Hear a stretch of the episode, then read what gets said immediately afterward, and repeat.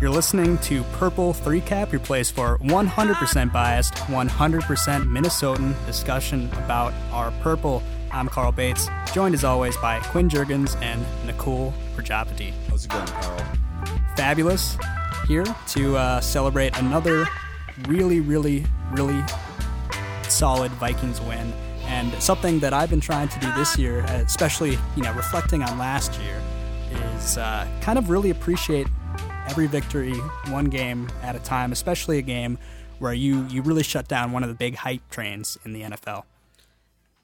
Yeah, I uh, I tend to agree there, Carl. Um, the Rams, they uh, they they were a hype train type of team, but uh, you, you got to remember also the opponents that they've played haven't been of the highest quality.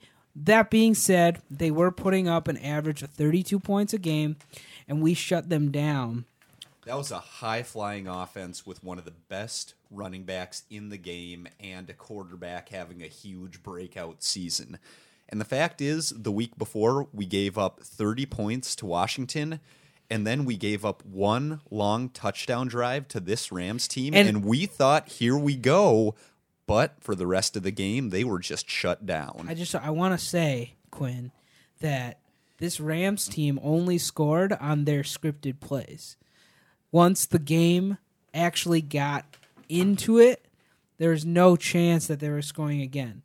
And you know th- that's always one thing when you watch football games to keep in mind the first 10 15 plays are scripted and they practice those over and over again they do walkthroughs on those so especially with an offense like the Rams and the and the coach what's his name um, McVay. McVay. yeah with McVay that, that offensive um, firepower for the Rams them practicing those first 15 plays you knew they were going to come out firing but they were unable to go anywhere after that first drive, which was impressive. And the thing that just amazes me is that they didn't get up and run the ball more often because with with a guy like Todd Gurley, they were barely handing him the ball after that first drive. It kind of worked on that first drive, and he had that about seven yard touchdown run. But they were just being so focused on throwing to Cooper Kupp and Robert Woods that they just kind of left him out to dry and they never quite got back in a rhythm. But also there were there were some significant plays that might have deterred them from running the ball. Um, there there were a lot of disruption by Linval Joseph and, and Terrence Newman. And Did you yeah, see that third down good. play uh, by Terrence Newman I mean, flying into the backfield, tripping up Todd Gurley for a three yard loss, forcing was, a punt? They Huge. couldn't go inside the, or in between the tackles, and they couldn't go outside either. So I think they were a little dissuaded from from running because of the defensive effort, us being able to go sideline to sideline, and you know.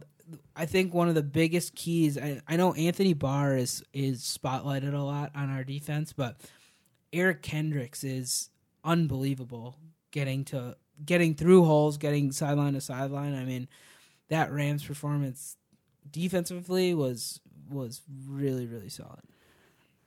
Well, Quinn definitely picked up on something. We were, we were chatting a little bit before recording and uh, talking about, we are kind of wondering why Rams didn't try to run the ball. And especially, we were playing with, you know, high defensive back sets. Um, and so Ben Gedeon this week only played 25% of our defensive snaps, which I, I think is definitely down from, from his usual snap counts um, throughout this season. Uh, why, why do you guys think that was? Why do you think they kind of abandoned that? Well, they were running generally three wide receiver sets. Um, so you needed to have that third corner, whether it be Mackensie Alexander or Terrence Newman, Newman. in on every single down. So you kind of needed to play the uh, personnel that would be in there, but it seems like it just would have made more sense for the Rams to throw in a fullback or a blocking tight end and actually try and move around that offense a little more. But they just... tried. If if memory serves, they tried late to switch up personnel. Um, I know Jared Goff took some shots deep to the tight. I don't remember the tight end's name for LA, um, but they tried to throw some shots deep to him. And there was one play in particular where they had him matched up on Gedeon, and he over overthrew it. But for some reason, they didn't really uh, go after the. Uh, they didn't really go after like a weakness maybe on our defense. They kept coming out in these three wide situations, and we were able to definitely play to uh, to that. and one thing that was easy to see from inside the stadium and may not have been as easy to see on TV was Jared Goff looked lost. And what would what would happen is he'd go up to the line and he would start trying to change the play. And that stadium just got loud.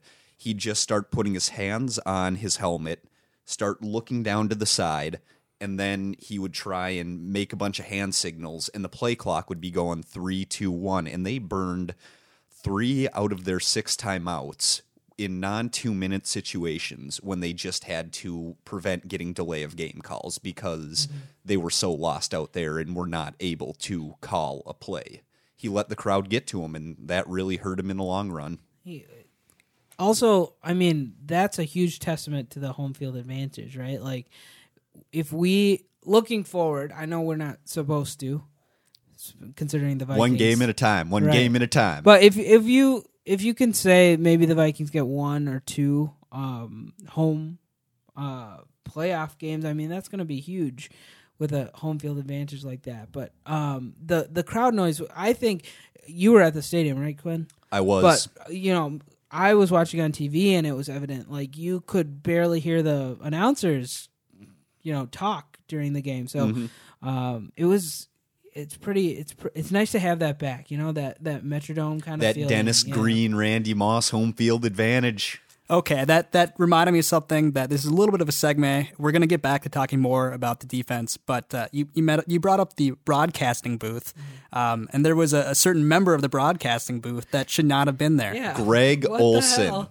why were why was he allowed to like be a broadcaster when he's like on a team that we will be playing later in so the season? it's it's not the first time something like that has happened, but it's the first time something like that has happened when a team goes on to play that broadcaster's team in 10 days. Yeah. Like the Vikings have the Panthers coming up. I don't know. Uh, It- it, it just Well, is. and on top of this, I mean, he he's been on IR for weeks, and now the week before he, I mean, he's literally started practicing this week. Yeah. Yeah. And the, the the the game before he starts practicing again, he's in the broadcasting booth. I mean, what's up with that? I mean, that being said, I think the Vikings caught on pretty quickly too because Spielman didn't let him go to any meetings, didn't let him look at any game plan stuff. So he he was pretty much confined to that booth, and you know anything Fox gave him, he had. But I I'm sure he could have gotten that from tape study regardless. So. it- It's a it, it was a weird scenario, but I don't think we lost too much of a competitive advantage by having him up in the booth. as far as our offense goes, it's not like our offense pulled out any big tricks in Right. that game. There was nothing. Our offense just beat their defense. That that's all there was to it, and our defense just was rock solid. We didn't do anything particularly Exotic. exactly. We just we had We two lined up and sacks. beat 'em. We had one forced fumble. That's exactly what it was. It's old school black and blue lining up and beating them. So let's let's talk a little bit more about the defense. Um, coming out of the bye last year, that's when things derailed and we really started struggling. And I think a large part of that was injuries on the defensive side of the ball. I mean, there's injuries, of course, on both sides of the ball, but there was injuries on the defensive side of the ball, and we looked fatigued. Um, coming out of the bye this year, we get a good win against the Washington Redskins At the Washington at the Washington Redskins. Redskins, and new? the worst turf in the NFL. Um, but No, I okay. I, I know you say that, but Soldier Field definitely has that title. second worst turf in the Thank you you. NFL. thank you. Which we also won at Soldier Field for the record. That's true. That's very true. Continue, Um, though. But we we gave up we gave up the most points we've given up this season, and um, you know you could ask the question, and I don't think it was necessarily a bad defensive performance, but it wasn't as standout as we've been, um, of course, this season, but also in previous seasons under Mike Zimmer. And so you could ask the question: Is you know are the cracks starting to emerge, and can teams start beating us, um, beating us on offense? And I think r- the resounding answer is no. This defense is elite, and we we shut down um, coming into this game what was the best statistically the best offense in the NFL. I think uh, it's difficult to gauge when we go to Washington too. I mean, it's a tough place to play, and you know, for some reason, Wash. I feel like Washington has our number. They kind of do. They Um, kind of do. But even then, when I was watching that game, it wasn't like I wasn't like, oh darn, like our defense is slipping or anything like that. It was just more like this isn't like to the standard that I necessarily expect. But I, I never felt like uncomfortable in that game. You know, Because really, what you got to look at is they had one, basically a pick six, a pick returned to the two yard line. Right. And that takes it from 30 to 23, and then they had a second pick before that, correct? which ended up being, it, it did end up being a punt, Right. but but still, you're, you're looking at roughly 23 points allowed by the defense if you count that second pick Mm-hmm. as a, you know, seven points off a turnover. I mean, so. I don't know what our average what I don't know what our defensive average is, but 23 seems like maybe a touchdown more than we normally It's allow. right around that 17 point yeah. average. That's what I'm saying. So like the offense I think was playing well enough in in Washington where we could have a little bit of leeway there, but honestly, if we can th- that defense was was not to fault, I guess, for the amount of points that were scored. and keep in, in mind, mind. Everson Griffen was also not playing for that. Yeah. Um, that being said, we uh, we have one injury concern that has turned out pretty damn good in Anthony Harris Yes. with Sendejo, who who. If you've been listening to this podcast, I'm not a big Sendejo fan because he goes for the knockout hits and he doesn't wrap up properly and, and he gets suspended and he for get- it. and, and he gets suspended for exactly, and then he gets injured on top of that. And Anthony Harris now, this dude. Okay, so one big thing that I like in safeties, unless they're Harrison Smith, is that they're forgettable. You know, like you shouldn't know that a safety is like their name shouldn't be called in pass coverage and, and things yeah, like that. outside right? of like, you know, pass breakup. Exactly. They shouldn't be called for a passing tackle. exactly. Well, let me let me ask this question of you guys: Who do you think led the Vikings in snap on snaps on the defensive side of the ball this week? Oh, it's, it's Harris. Hundred percent of the snaps. I mean, Smith, Because- the best the best safety in the NFL. Smith, he played eighty-one percent of the snaps. Well, you also have to remember the last like three, four minutes of the game. The second second team was in, so I, I saw Lamur in there. I saw Gedeon playing uh, large numbers. We just don't have the safety depth to take him out. I mean, Jayron Kearse was in there. Yeah, exactly. Marcus Sherels was in there. Yep. So we had a lot of uh, take it with a grain of salt, but the dude played well. He forced a turnover. I mean, he forced a turnover after not going like doing a good job on the assignment. Let's just say that, but he forced a turnover regardless. Um, and he, he played he played really well. He I did. thought. He did. And let's talk about that turnover. Uh, for me, that was definitely the play of the game.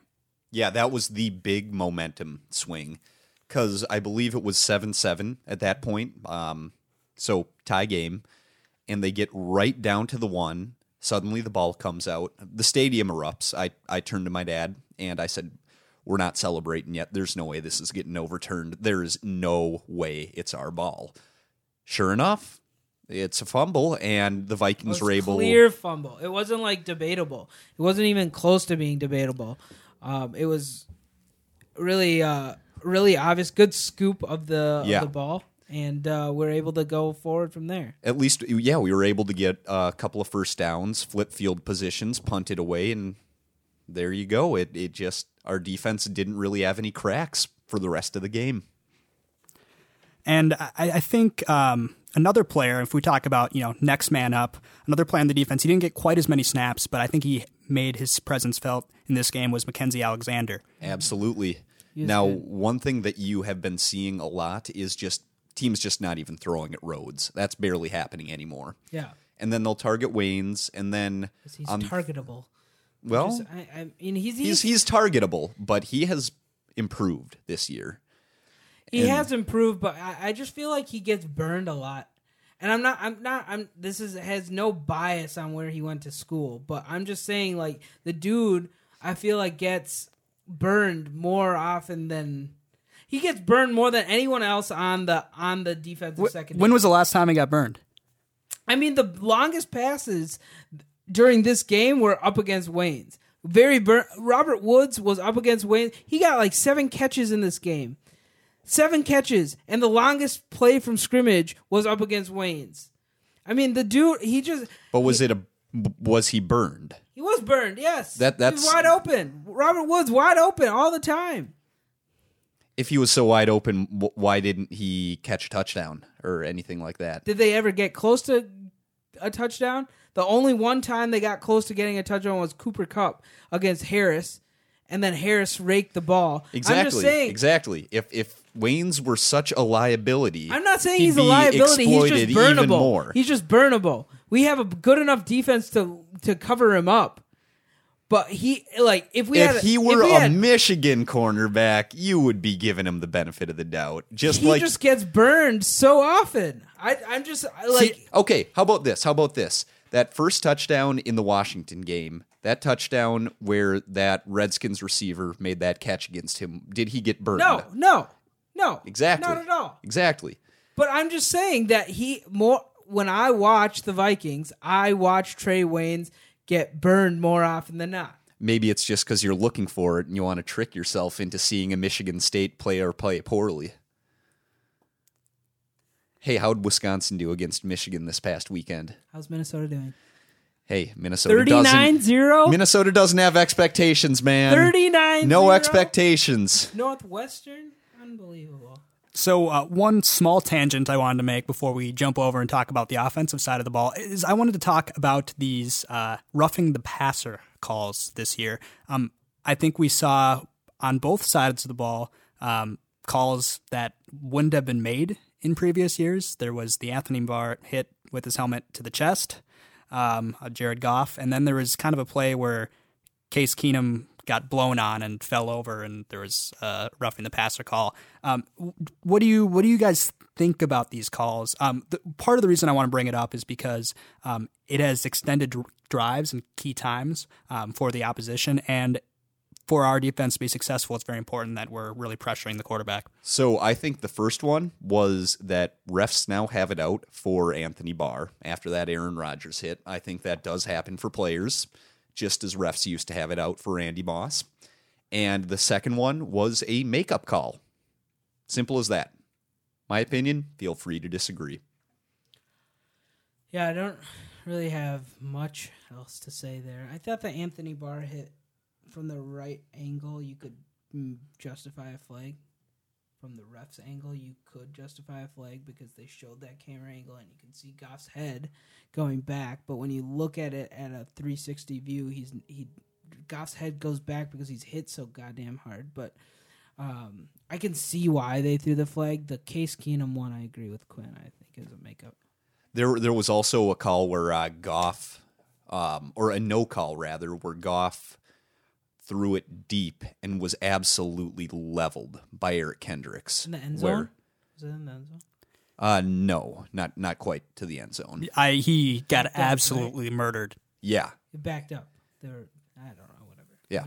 But he Goff got absolutely destroyed, and even though it looked perfectly legal, I was somewhat surprised that no flag was thrown, just based on how badly he got shellacked. So the last thing I want to talk about on the defensive side of the ball is I, I was pleased that our backups uh, were able to get a series at the end of the game Yeah. um, because you know these players are going to be needed to be called upon as we move um, into the second half of the season here. Um, players like Stephen Weatherly got 28 snaps um, and played well in Brian Robison's absence. Um, you had players like um, Tashawn Bower, just got 10 snaps, but he made an impact and he got a sack. Um, were, were you happy, especially with the rotation that has happened in the defensive line with Griffen missing a game and now Robison missing a game? Um, are you happy with where our defensive line depth is? Oh, you've got to be happy with that. I think the one biggest challenge they would face there is what happens if Linval Joseph goes out because the drop off between Linval Joseph and Tom Johnson and Shamar Stephen, Don't we have another Johnson? Jaleel? Johnson, uh, those three guys, they're all good spot players, but they're not quite every down starters. And Linval Joseph is the linchpin of our run defense. Yeah, he's dominant. Well, the Vikings are six and two this year when the opponent scores first, which is really an impressive stat. Um, it definitely speaks to what we are talking about at the opening of the show, where it takes Zimmer some time to uh, read what the offense has put out there. Um, but I will say it's very impressive that uh, we have put up that statistic this year. Um, we talked a little bit about next man up on defense. Let's talk about a player that's really, really stepped up on offense, um, and that is Rashad Hill if your team went from having an offensive line which is which was basically a tire fire last year to allowing the fewest tied for the fewest sacks in the NFL this year and this guy is a right tackle who at this time last year was on the Jacksonville Jaguars practice squad I'll just say you're doing something right with what has happened on the offensive line in general but having Rashad Hill being able to step up like that is is just a huge success. So Rashad Hill, great story. I want to give a shout out to the center, Elflein, Ohio State center. Let me just yeah, say that. Yeah. He has been magnificent. All right.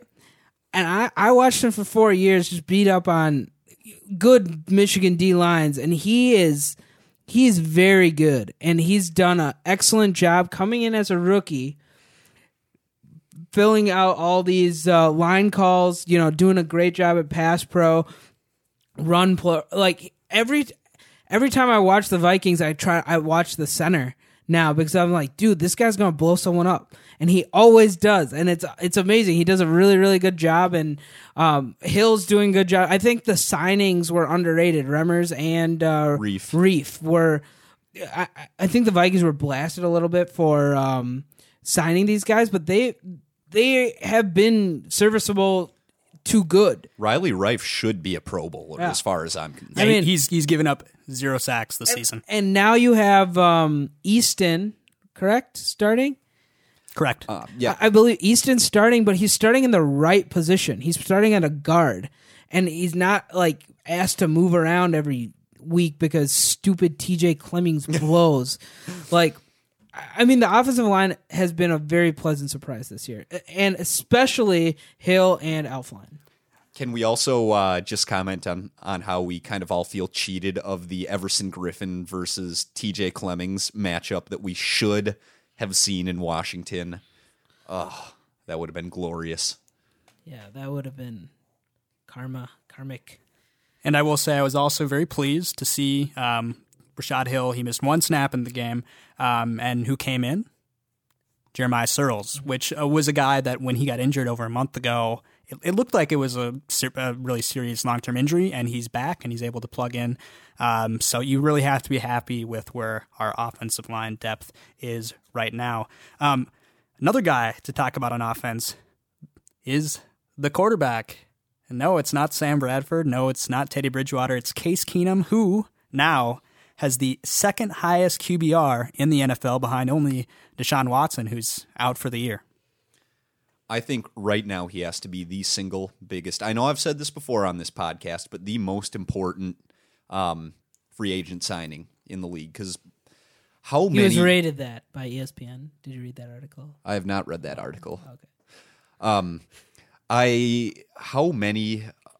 So the reason I say this is how many Packer fans do we know that just keep whining and whining and whining about how, oh my God, these Vikings fans are blah, blah, blah, blah, blah, blah, blah, blah, blah. We're playing with a backup quarterback. Well, news to you, Packer fans. We are playing with a backup quarterback. Third string. Third string quarterback. Technically. Yeah. Yeah. yeah. Y- you drafted this Brett Hundley guy and just thought, oh, He's going to be great. And what has he done? How many points did he put up can, against can the Ravens? Say, can we just say how overrated Mike McCarthy is? Like, yes, he, he has to be one of the worst coaches in in the league, and he's been riding on the coattails of a of a Hall of Famer, future Hall of Famer. Like it's just it's unbelievable. But and, yeah, Keenum Keenum's been excellent. Like yeah. just unbelievably good. And uh, you know, I I did say here first that Teddy would start. But I didn't know we had the greatest of all time playing on our team right now, you know. But I, I think it's an amazing insurance policy to have Teddy Bridgewater as a backup right now. and Kyle Sloter as Oh, a third string yeah, quarterback. number one.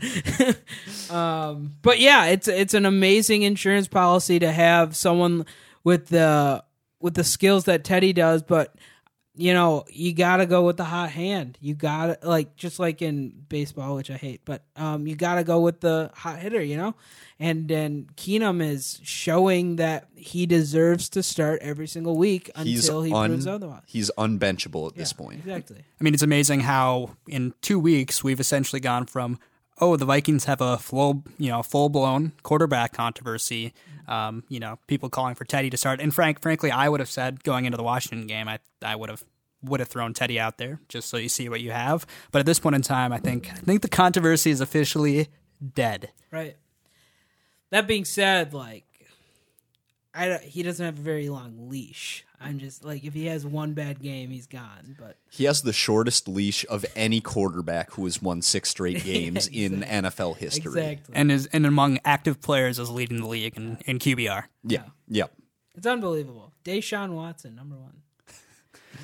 So, uh, one guy that is getting a lot of mentions around the league, uh, somebody who's from, uh, is it uh, D- Detroit Lakes? Is he was he undrafted? Yeah, uh, Adam did a- Thielen. okay, they did a whole like feature on him mid game, like in the middle of the game. They did a oh, this is Adam Thielen. What's close to home? And they like do this like map of the U.S.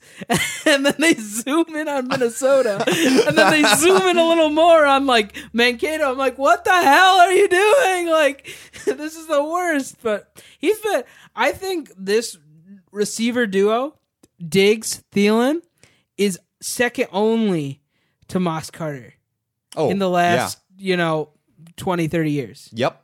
Oh, maybe of all time for the Vikings because they've Oh, never true, had yeah. that that duo as a receivers outside of three deep. Three deep. Man, Jake Reed. Jake Reed. And uh, what I do love about our wide receiver core is how physical they are. And so, you know, you guys like Treadwell, you guys like Jarius Wright, Michael Floyd, um, Dude, they big bodies get out big, there. yeah. When they get their snaps, they make their presence known in more ways than just catching the ball. they do a great job at run after catch blocking and run blocking. Like you should you watch um I think it was a little drag route by by Wright and he was headed upfield and Adam Thielen just takes Oh, out some that dude was awesome. like like these guys are not just they're not the quote unquote diva wide receivers you know they'll put their like if we do have a quote unquote diva on our team it's diggs but he works damn hard to act like that you know? And, and here's the thing: is these wide receivers have worked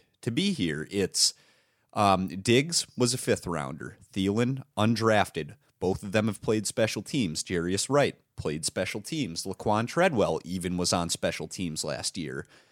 Ev- Everyone has been in that spot where they need to earn their spot on the field. Mm-hmm. Even Laquan Treadwell with this disappointing career thus far thus far. i mean he did you got to remember while he was a high pick came in with a big injury with a foot injury and for a wideout that's kind of not great. not great, right? So I'm willing to give him some more time to maybe blossom a little bit. Some, other, some other players, sorry to uh, move on, I, I wanted to give big ups to the tight end core. Um, Rudolph played 94% of the snaps, uh, making his presence known, both blocking and catching, running smart routes down the field. And also David Morgan, who I think has been a very, very important addition, um, really, especially as a as an you know adjunct you know member of the offensive line. I think David Morgan is one of those big reasons that Riley Reiff has not allowed a sack this year. What you saw him doing was getting motioned over to the left side and chipping Robert Quinn before he would engage with Riley Reiff. Can we can we quickly talk about? We talked about Quinn. You just talked about uh, Robert Quinn, but there's a there's an All Pro like defensive tackle in the middle Best of in the game. Like he's prob- he's the front runner yeah. for defensive player of the like year. Aaron Donald. His name was not called, I don't think, until like very late in the game. I feel. until he jumped off sides. Yeah, yeah. Like I mean, the dude is is he's all world everything. Like, and our interior offensive line handled him. Like, on the Latavius Murray touchdown, um, what was it? Uh, Easton just pushed him back and out of the hole while Latavius Murray just skirted into the end zone. unbelievable. Yeah, the, yeah, I don't want to keep beating a dead horse, but the offensive line has been uh, revelation. This- Beating a dead horse is for anybody who plays the Broncos these days. Well, the Rams coming into this game were 4 0 on the road and 5 0 if you include the London game, which was technically a home game for them. And we shut them down. So, major up to your Minnesota Vikings. Coming up, we have flag on the play, and then shortly after, we'll be looking ahead to the big Turkey Day game against division rival and Motor City Kitties. you know closest rival in the in the division, the Detroit Lions.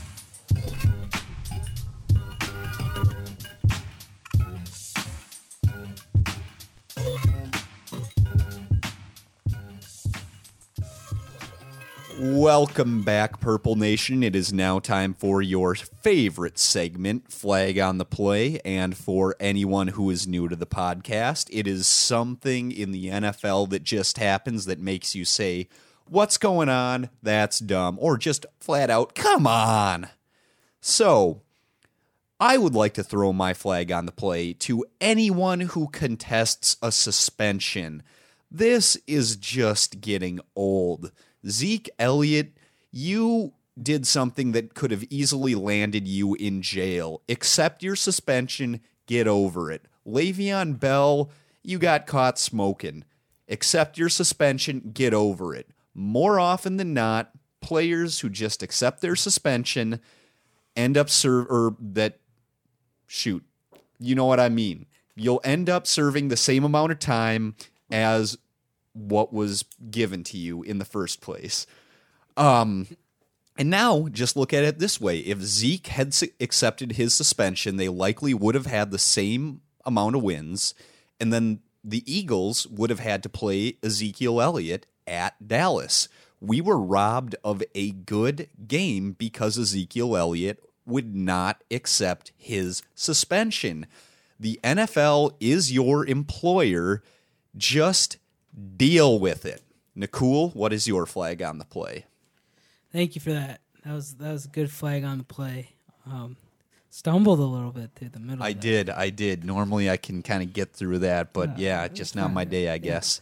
My flag on the play will be for um, the Minnesota Vikings kicking situation. Now, we have had our history of heartbreakers when it comes to our kickers, going back to Gary Anderson. Okay, Gary Anderson, Blair Walsh, and now we have this this kicker by the name of Kai Forbath, who initially couldn't make extra points. He figured that out, but it's like a balloon with water in it. You squeeze one side, the other side gets big, and you squeeze the other side, the other side gets big, and dude misses two field goals this game. I'm like, ah, like Hey, Nicole, were they long field goals?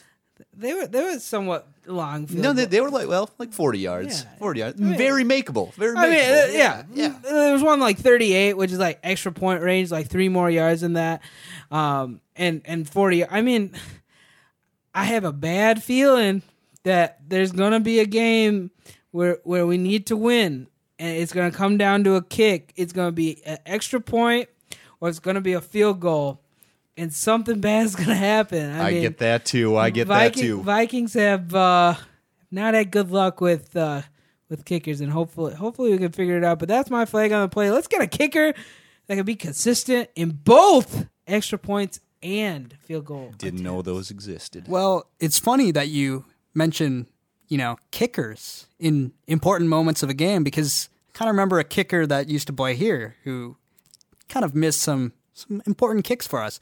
Oh, and who does he play for? Seattle. That's Probably, probably outside the NFC North, probably most hated team for me and the Saints. and the Saints. Yeah, Well, equal. Yeah. yeah. I'm going to throw my flag on the play at Blair Walsh and and Coach Carroll because if you if you watched closely at the game uh, out at Century Link Field out in Seattle, at the end of the first half, instead of kicking a field goal with no timeouts left, the Seattle they decided to run a fake kick.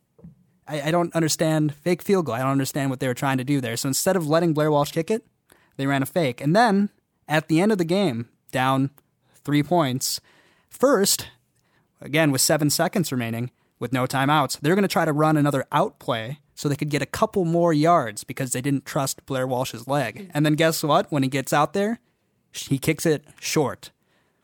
It was not a long field goal, and frankly, I think he's out of a job what, once what again. The, I I actually uh, genuinely don't know the length. You, I thought it was, was a fifty-yarder. Straight up fifty. It was. Like I think it was just over fifty. I just it was 50, over 50? 54, I think, is what it was. And I mean, this dude was hitting through 56, 57. Yeah, back in the good old days of 2012. So my flag on the play goes to Blair Walsh. Classic. Well, coming up next, we look ahead to the important tie in Detroit. A game, in fact, I would say it's the most important remaining game on our schedule. Stay tuned.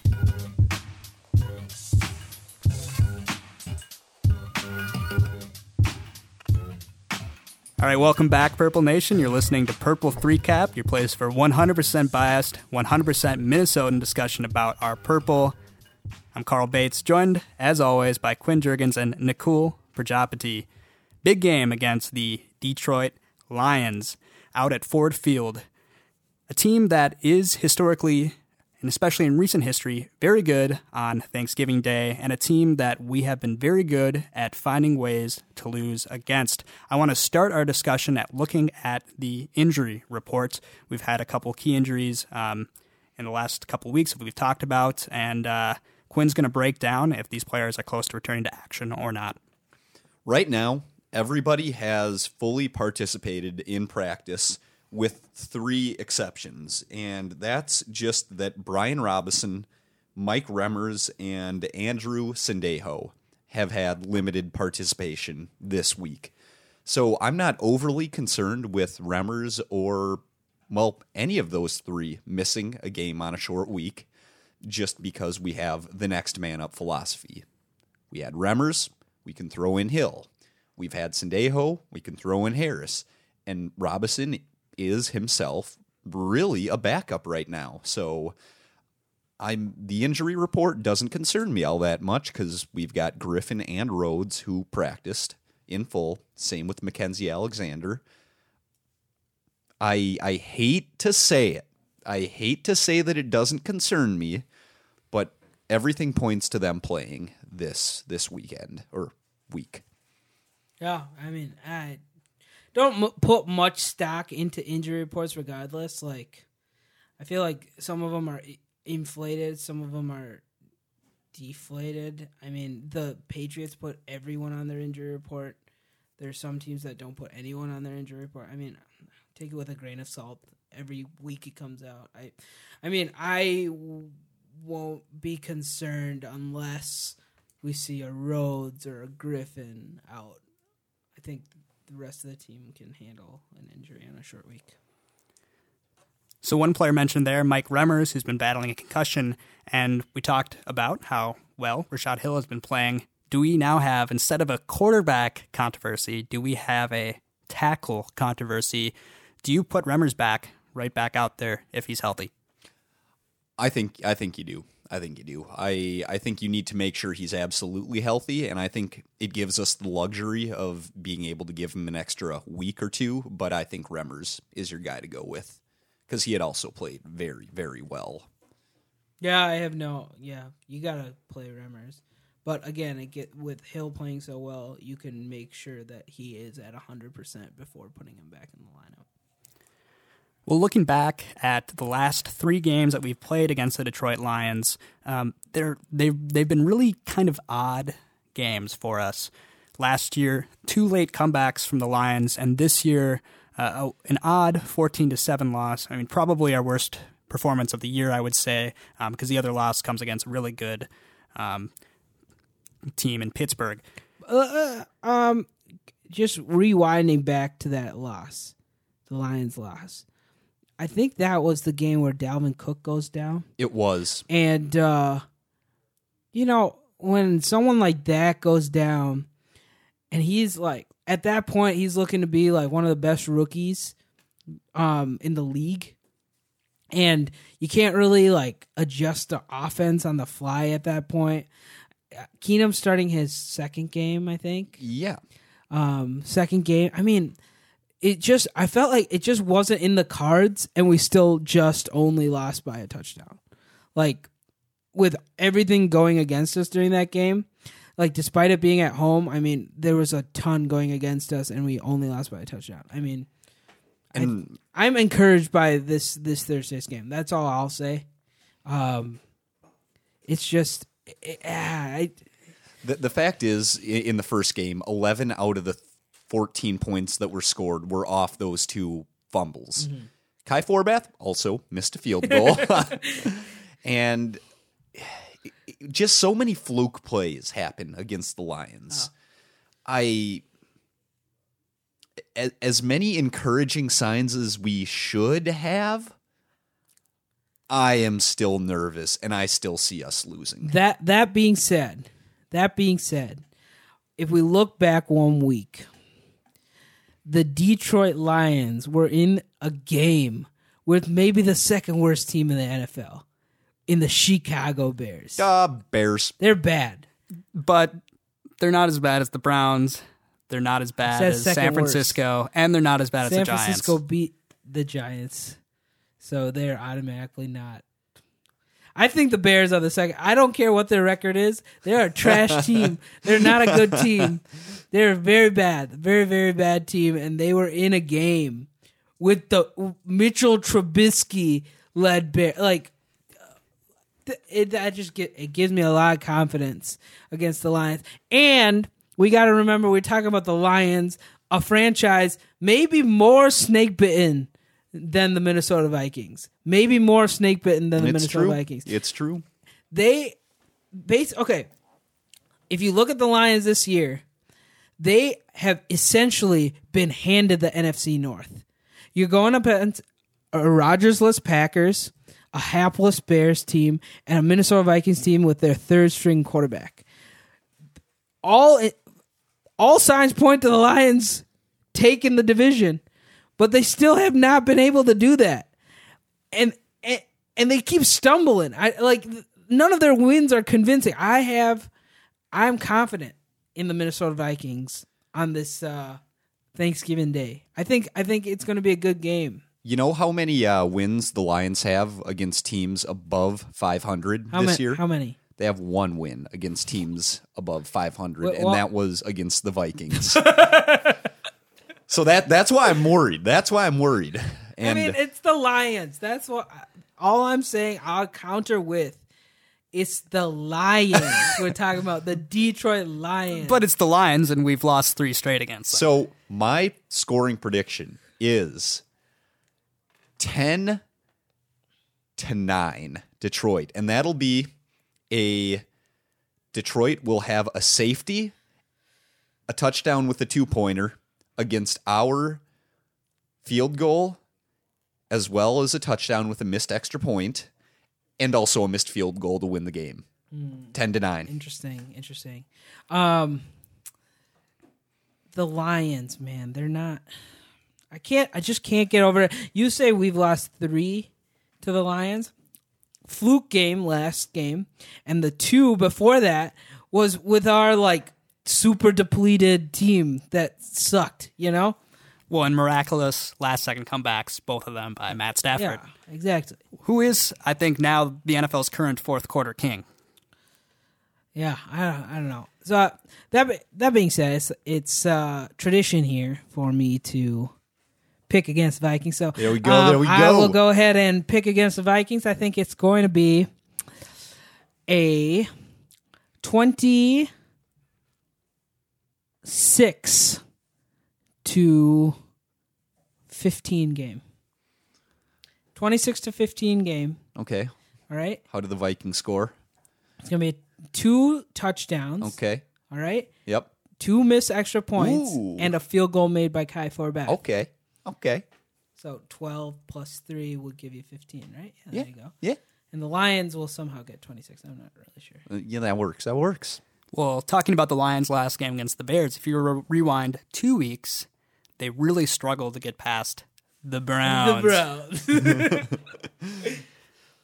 Frankly, if this game was played on any other week in the year, I'd be looking at it and saying, easy, easy victory. I think Me too. I think it being i- at Ford Field on Thanksgiving, it becomes a little bit more difficult. So instead of like a like a forty to ten win, I think it, you know the line is going to shrink a little bit. Uh, I, I think this has uh, thirty to thirteen written all over it for your Vikings. I think it's going to be an- another one of those games. Lions Lions put points on the board early, and then uh, we just steamroll them the rest of the way. I mean, they're not a good team. They're just not. there you have it. Well, that's your Purple 3 cap for this week. Thanks again for joining us. As uh, in the future, we'll have uh, many more exciting games to break down and what is a crucial stretch for your Minnesota Vikings. Not only this upcoming game against the 6 and 4 Detroit Lions, but then two back to back tough away games going to the South, going to Carolina and Atlanta. Two very good football teams. We'll certainly find what our team is made of in the next coming weeks. Thanks for joining us. Two.